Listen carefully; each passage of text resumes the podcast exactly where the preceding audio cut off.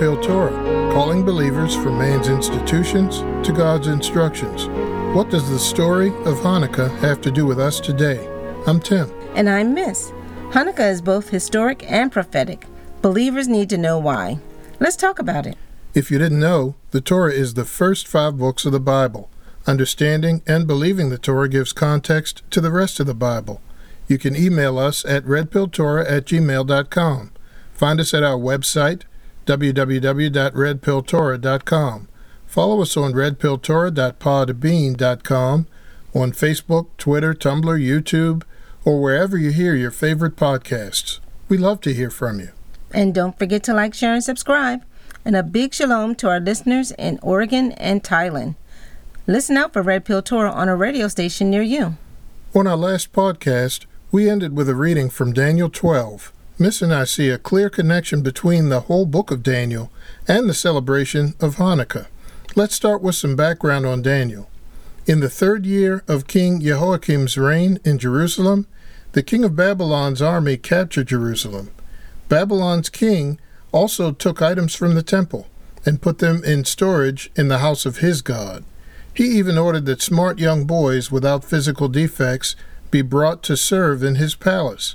There, they would be taught the knowledge and ways of the Chaldeans, and they would receive the best room and board available in the kingdom. Among these young Jewish boys were Hananiah, Mishael, and Azariah. Many know them as Shadrach, Meshach, and Abednego. You know, their slave names. In addition, Daniel was one of these young Jewish captives. As the story of Daniel develops, we see these four young men were pressured to give up their Hebrew way of life. Daniel 1, starting at verse 8, says that Daniel resolved that he would not defile himself with the king's food or wine that he drank. So he asked the chief officer to be excused from eating the food.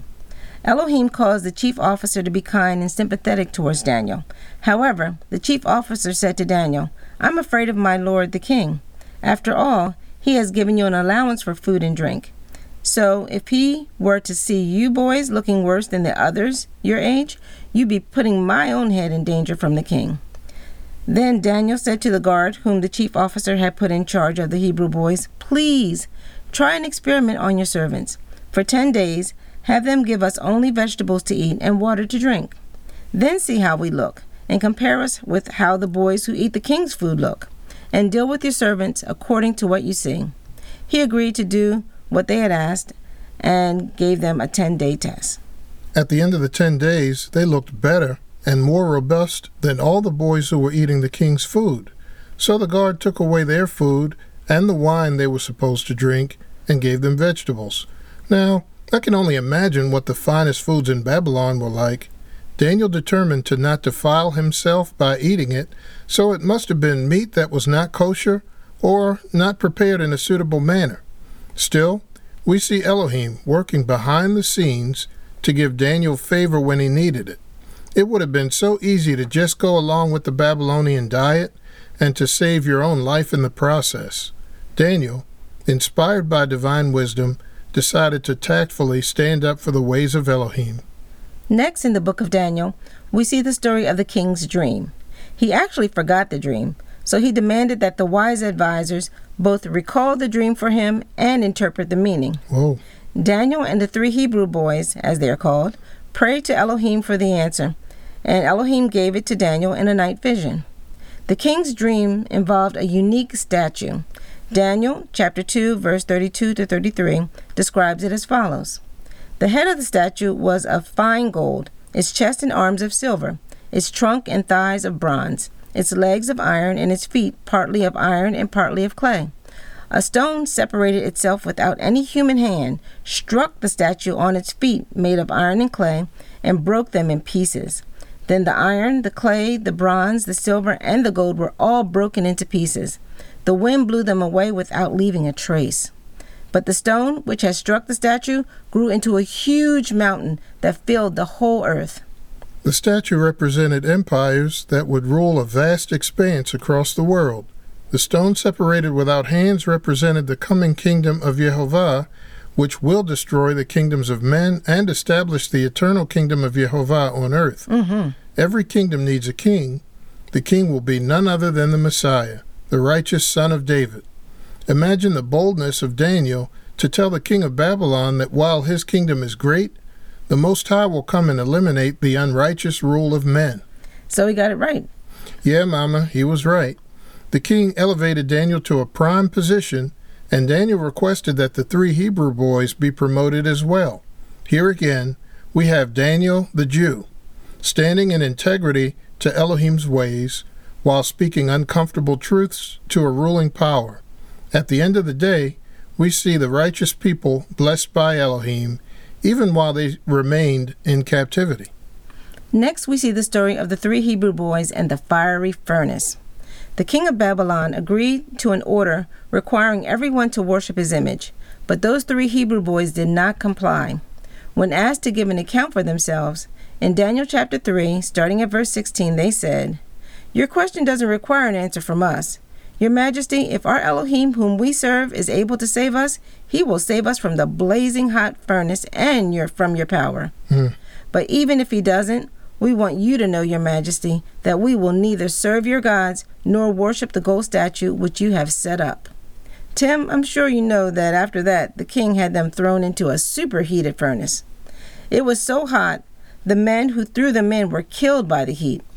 However, Jehovah rescued the three Hebrews in, miraculously. Got so excited. there was even a fourth person in the fire with them, who the scriptures described as having the appearance like the sons of God. Again, Elohim delivered his people who stood for his righteous ways, even in the face of overwhelming power and what seemed like certain death. The book of Daniel continues with stories of how Elohim humbled the most powerful rulers on earth. Daniel chapter 4 describes the Babylonian king's dream about a great tree. A holy being decreed that it should be cut down, with its stump and roots remaining protected in the earth. Daniel told the king that he was the tree, mm. and judgment had been decreed upon him. Daniel even urged the king to repent. Now imagine the courage it took to call out the sin of a powerful king who could end your life on a whim. As we know, the king did not repent, so Elohim's judgment came on the king. He became as a wild animal, and when the time of his judgment was done, his sense returned to him, and the king was restored to his throne.